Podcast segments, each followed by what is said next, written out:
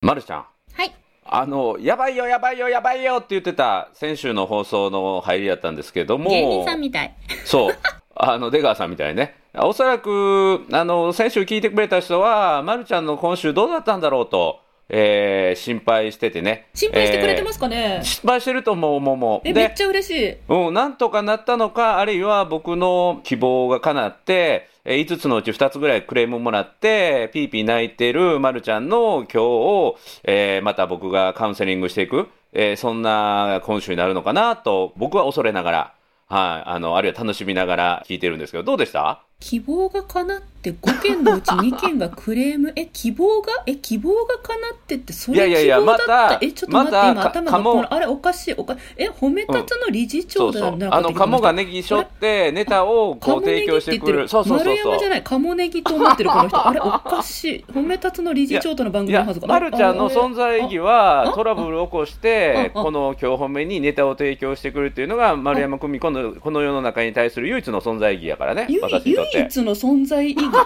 の人褒めたつの理事長。あれ、ごめんなさい。私、なんか番組間違えたかもしれな いです。間いやいやいやいやいや違ってない。いやだからだから結論はどうなん結論はなんとかななるなるやったの申し訳ないですね。ご期待に添えなくて。うんどういうもこうとなんとかなるなる超えちゃって、おうやばいの意味までとる、もう獲得しちゃったみたいな。いどういうことどういうことどういうことや、やばいよ、やばいよ、言ってましたけれども、うんうん言って私たはあの、やばい習慣があったおかげで、うん本当にわからなくて困ってる人の気持ちを体験できたんですよ。うんうんで、それによって、セミナーで本当にわからない人に向けて、うん本当にわかるようにお話しすることができた結果、なんうと、ん受講者の方から新規の案件のご相談2件獲得いたしますした。ありがとうごございまいす。や涙じゃなくて顧客を獲得そうなんです。ごいなはい、お役に立てなくてす本当申し訳ありません。西村さんのお役に立てなくて、いや本当カモネギじゃなくて、本当にごめんなさい。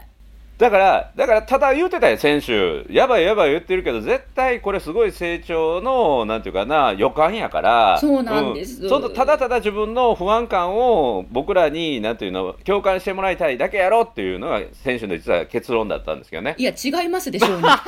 やばいよ、やばいよって言ってる私のことおうおをう西村さんがこの番組通じうんうんて、リスナーさんにも思い当たっていただけるようなカウンセリングをしてくれた回だったじゃないですか。もう忘れちゃったんですかいや、なんか、まるちゃんだけが喜んで、いやお全員がそれを傍観者になって、何を言うてまあすのの僕の公開カウンセリングの、あの、なんかみんながオブザーブしたみたいな感じ。何を言うてますのこの番組はリスナーさんのために毎週配信しているわけで、リスナーさんにも思い当たって、あ、ばれれれれれれね。うん。何、何人やあ、ところ、もうあ何れ、あ、政い治や、あ、あのね、今回は、はい。あの、そんなね、このカウンセリング番組に対して、うん。悩める子カウンセ羊リちンゃグ番んか組ら、ちゃうから。カあ、ウンセ違リング番う組、ちゃうかあ、違う。ら。違うから。うんあアドリブトーク番組に対し て、はうんうんそれも違うんやけど、そうなってる。うん。い、お便りが届いておりますよ。ほ西村さんにぜひ相談したいということで、うんお便り届いてまおす。しかも、大学生の方から。う。えー、じゃあそれ今日テーマでしましょうよ。はい、今日のカウンセリングのお題は、お便りの内容ということでよろしくお願いしまオッケーす。まるちゃんではないねんね。そう、今日は私じゃない。オッケー、じゃあ真剣に行こう。え 真剣に行こう。真剣に行こあ、う。はい。うん、うはいん、うん。はい。真剣に行こ褒はい、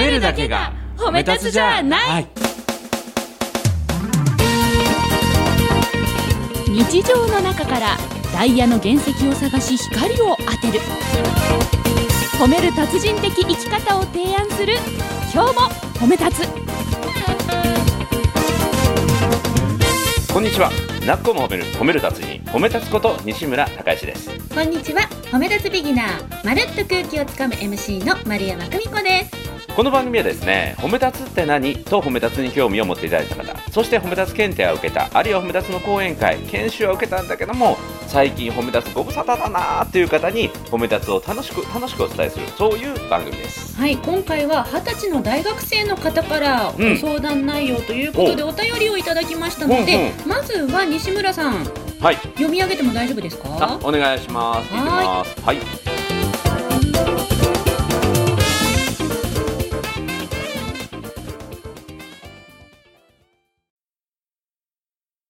西村さんまるちゃんこんにちはこんにちはオリノンですうんオリノンさんって言うんですねオリノさんは20い歳になった大学生です。いつもお二人のトーク楽しませていただいています。うん西村さんとまるちゃんに相談があります。私は中学生の頃からどうしても法律を勉強したいという気持ちがあり、現在は大学の法学部で学んでいます。うんいろんなことを勉強する中で弁護士になりたいと思うようになりました。うんしかし、それを行動に移すことにブレーキをかけている二つの思い込みを消せずにいます。へえ一つ目が親に対する思い込み。ほうもう一つが自分に対する思い込みです。うん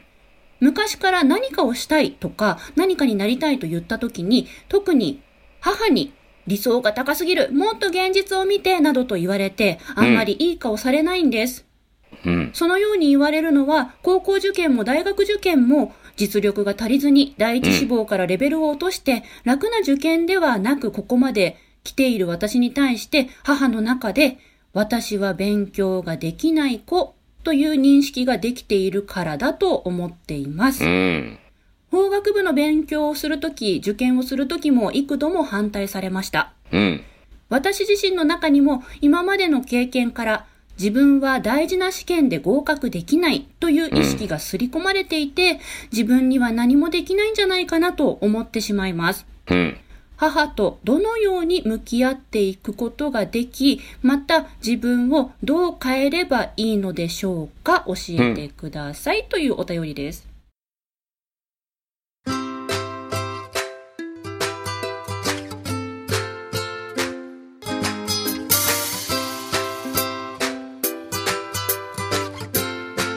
今日も褒め立つ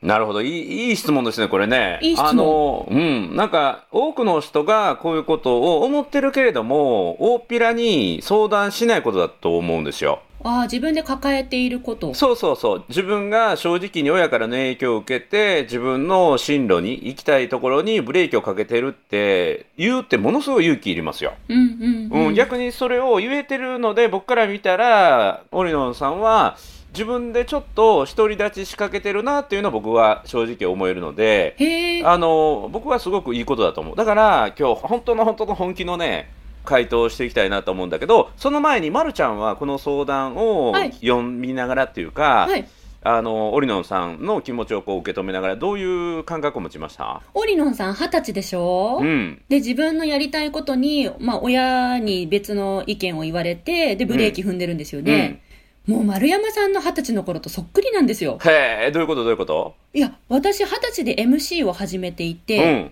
親からは、特に母からは、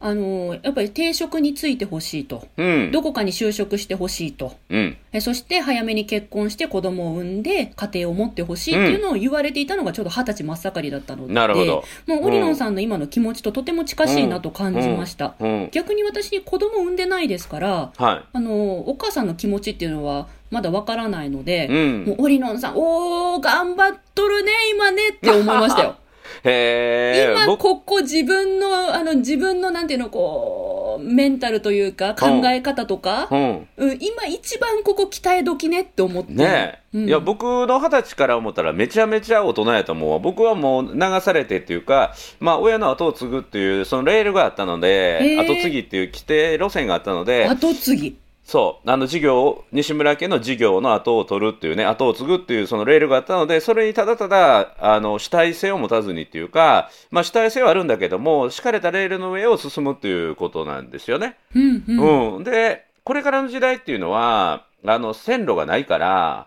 列車型の人生でなくて昔はその高齢が典型的な幸せな生き方っていうレールがあってそれをいかに早く行くかみたいなね。うんうんううんん、でそれからあの自分でハンドルを握るっていうあの車の運転みたいな主体性の時代があって今はねもう道路すらないえドローン型なんですよドローン型。あどこでも飛んでいけますよどこでも飛んでいけるどこでも飛んでいけるでそんな時代の中では自分で主体性を持って生きていくってすごい大事なんですよ主体性を持って生きていく、そうで今日ねその話ができるの僕嬉しくて仕方なくてねえなんでですか、はいやもうこの話を一人でも多くの人に知ってもらいたいなと思って、いつい先日もね Facebook ライブでこれをテーマにしたんですけあど、そうなんだはい、うん、これをねちょっとまるちゃんとも一緒に今日考えてみたいんですけど、はいいいですかまあぜひ、オリノンさんの、そしてリスナーさんのお役に立てるなら、私、何でもやります。はい。うん。四歩目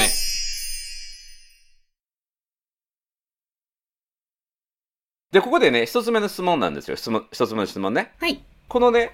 人生をうん映画とか芝居とか舞台に例えたときに、はい。この自分の人生の主役って誰だと思いますえ、自分。ですよね。自分ですよね。はい。うん。間違いなく自分が主役、ここは誰も、あの、異論がないと思うんですよ。うんうん。でね、この自分の人生の主役は自分なんだけど、はいじゃあ自分の人生の、まあこれを映画とするならば、はい。監督監それで督うん。脚本家はい。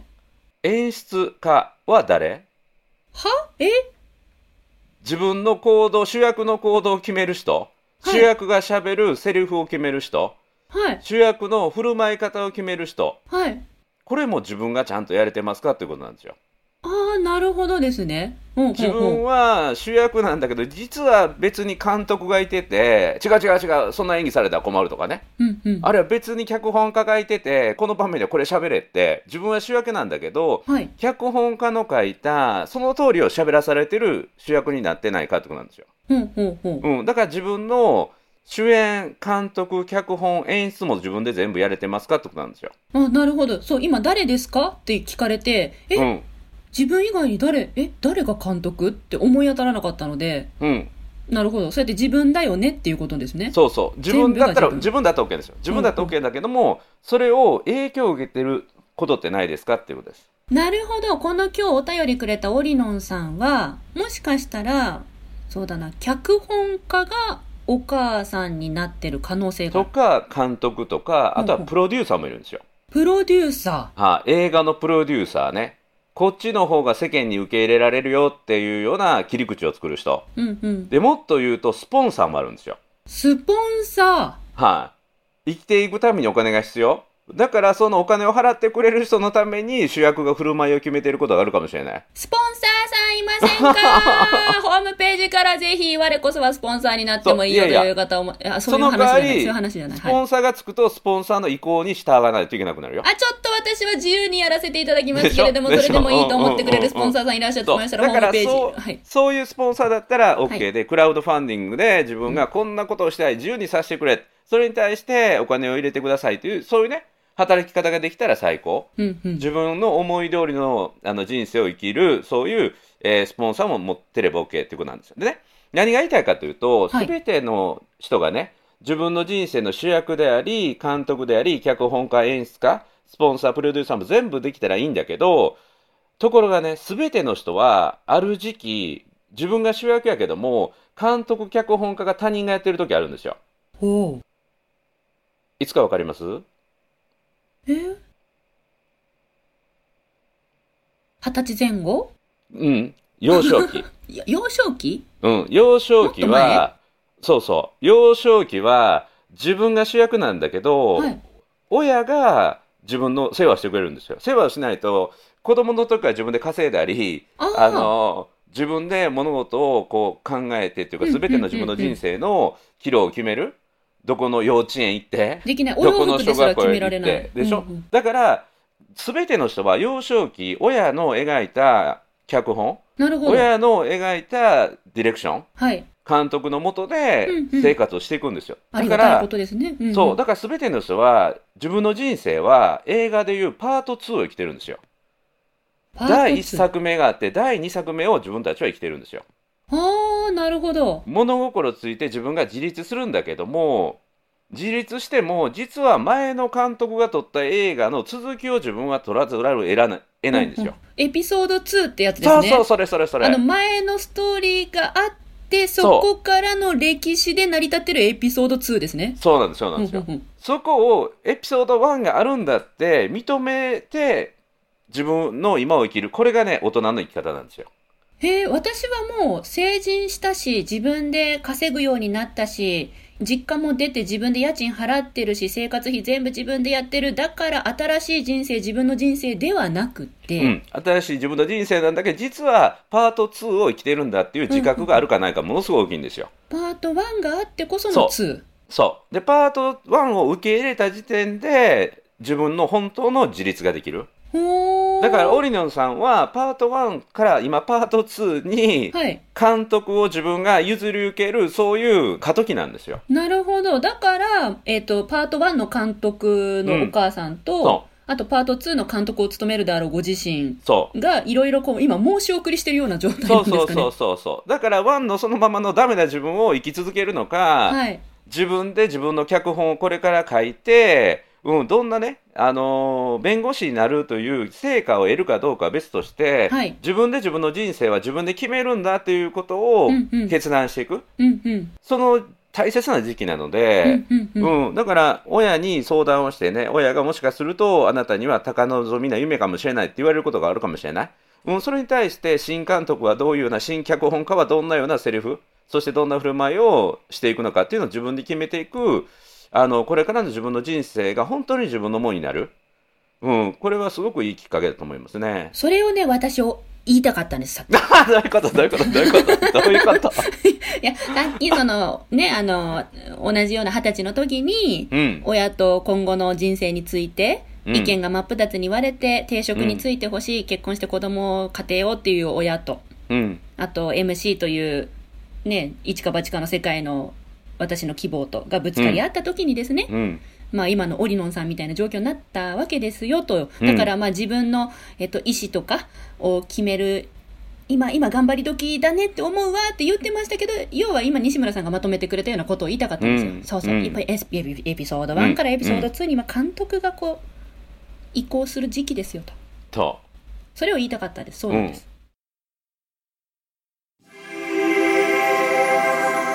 今日褒め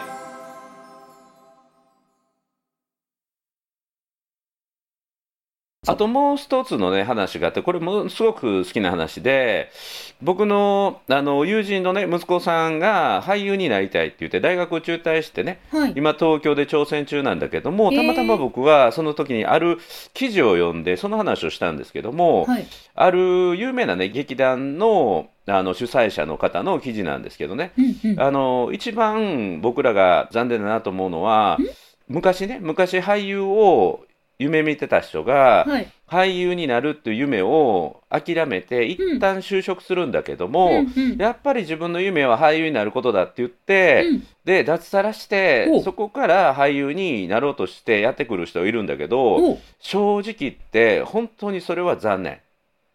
ええそれえならば、それならば逆に、学生の時にはい俳優に挑戦して、夢破れて、他の仕事に行く方が人生が実は豊かになるんだって。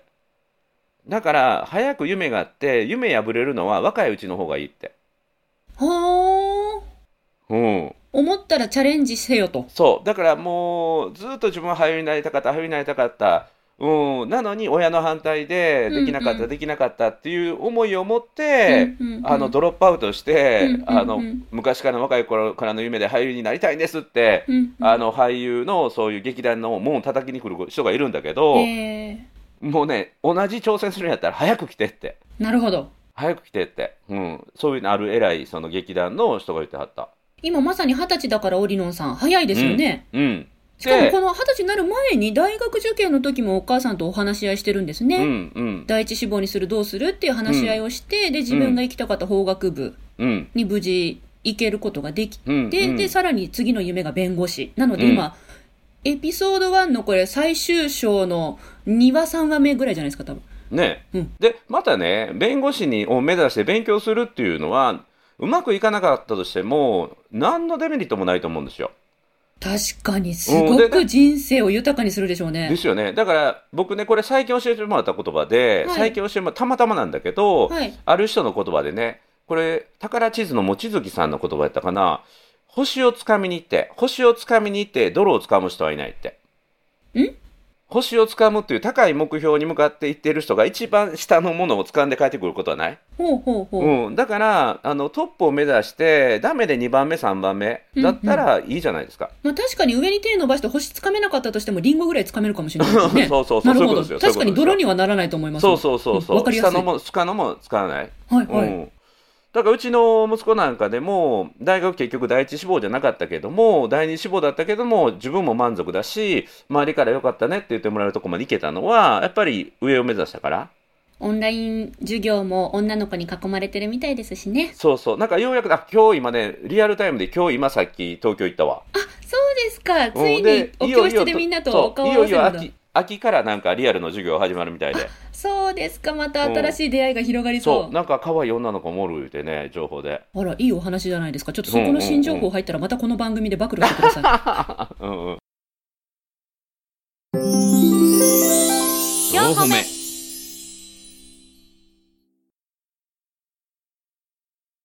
何の話してましたっけ何の話だかな星をそうそう掴そうむ星を掴人みに行はって泥を掴まない。うんううんん。うん、そうそう、やはりその今ね、弁護士目指す、司法試験を目指す、まあ、そのための、まあ、学校に行かないといけないっていうことあるかもしれないけれども、それも自分に対するチャレンジって、これね、僕いつも思うんですよ。うん。うん、あの抵抗っていうか、反対勢力っていうか、出てくるでしょ。はい。これは自分が試されてるんですよ。試さ自れてる。分、そう、自分がどれだけそれを実現したいのかっていうことを試されてる。あそれわかる西 村さんそうんうれんそれも言いたかったことなんですそうなんで すよそういや今今ねこの新型ウイルスの影響で結婚式を挙げたいけど挙げられない新郎新婦うん、よくあの私司会担当してるお式がどんどんどんどん延期になってるんで新郎新婦からご相談をいただくんです、うん、私たちは式を挙げたい気持ちはあるんだけど、うん、えっと、親族は反対しているとなるの。どうすればいいでしょうか、どう思いますか、丸山さんって言われるんですうん、この時にあの新郎新婦が両家のご親族に対して私たちは今式を挙げたいなぜならばこういう思いがあるからです、うんそのためにはこのような対策をして挑みたいと考えていますでなぜならばっていう理由意思を明確に2人が同じように説明できればうん、ご親族はうん。今よりは安心すると思いますよっていうのを答えるんですね、ただ、大体新郎新婦があの違いご意見だったりするので、まずは2人で話し合いを進めましょうね、なんて提案をするんですけど、うんまさにそう、意思が試されてるんですよね。そうだから自分がそれだけどれだけその夢に向かって情熱があるのか、うんうん。うん、だから家族やの反対で自分の決意が揺らぐようだったら自分のなんていうのかな思いもその程度だってああ、そう考えたらそう私、二十歳の頃からね、そこからだは意思強くさせてもらいましたう。んう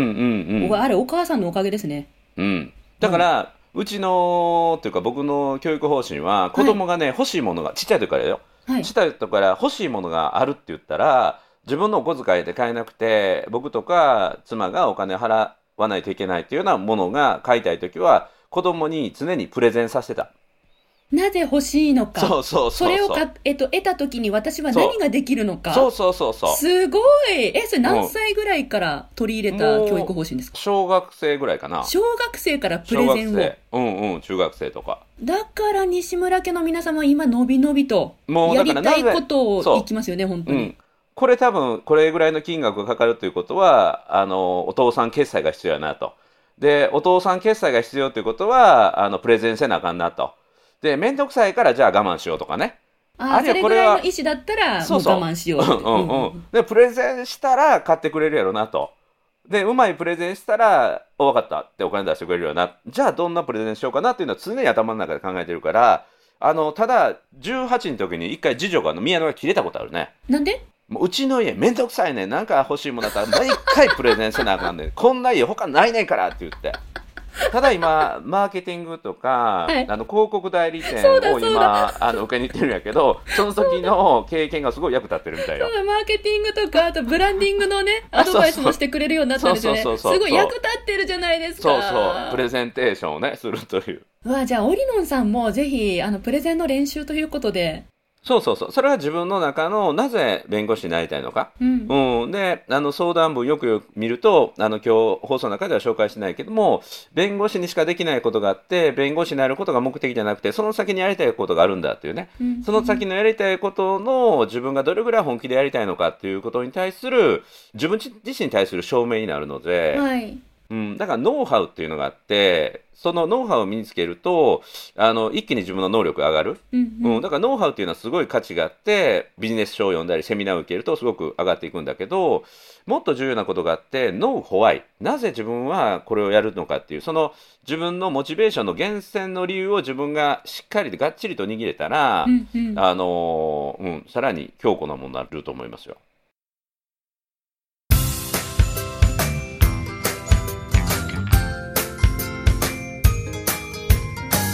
褒褒め立つじゃない今日も褒め立つ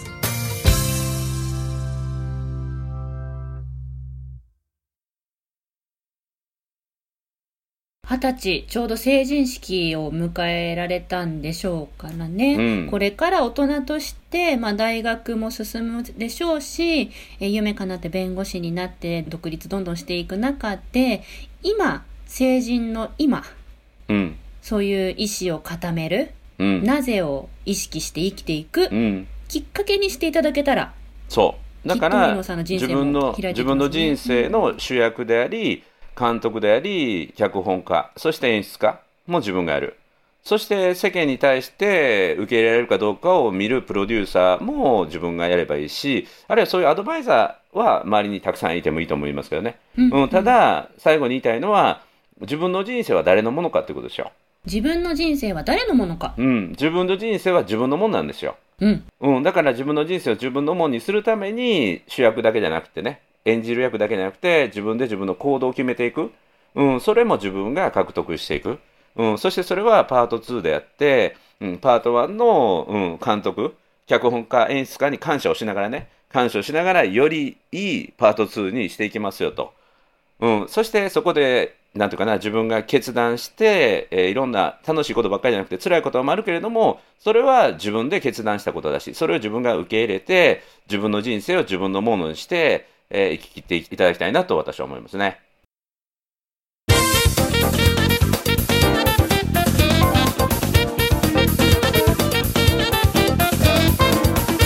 もうさすがですわ今日もバッチリなカウンセリングをありがとうございます本当行き当たりなのにバッチリになるす ごい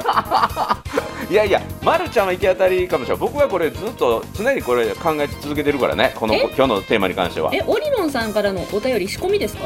違あ違うそうういう違わう。けじゃなくてじゃなくて、常にこういうことを考えてるっていう。あーそうエピソード1とかエピソード2でそうどそううやってこううん分かりやすく伝えられるかなそうとそうか、エピソードあ1、エピソード2はこの2、3日で思いついたことなんですけどね。あ23日できたはていほやほやのネタをありがとうございますこのこの手がこの手紙をいただいてからね人生の脚本家監督主役、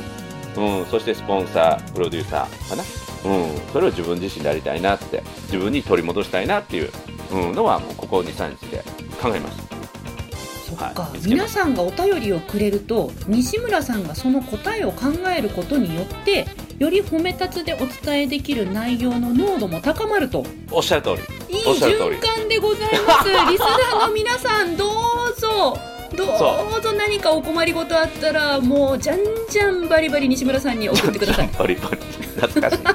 もうこれもオリノンさんがオリノンさんがなんていうかな自己開示した本当に正直な質問をしかもね真剣な真摯な気持ちで送ってくれたから私ももう今日は真剣にいきますよっていうもう私の能力が最大限引き出された回でしたねありがとうございますはいオリモンさんにはさらに私たちからエールを送る意味で、あの特製のステッカーサイン入りでお届けしますのぜでひ届くまでぜちょひっと楽しみに待っててくださいはいもうよかった今日はやばいよやばいよりもぐっとね深い内容のカウンセリングができたのでよかったですあそういえば、はいうんううあうんだからだからあの笑わそうという神様を使おうとするからそうやって固まるね笑われてたらいいの笑われてたらさっきそれ、 さっきそれ収録前に私がぼやいたことだから、リスナーさん聞いてないんで、何、何の話かわかんないもん。うん、うん、何の今話笑いの神様降りてきましたはいということで泣く子も褒める褒める達人褒め立つこと西村孝之と褒め立つビギナー、まるっと空気をつかむ MC の丸山久美子でした。今日も褒め立つそれではまた次回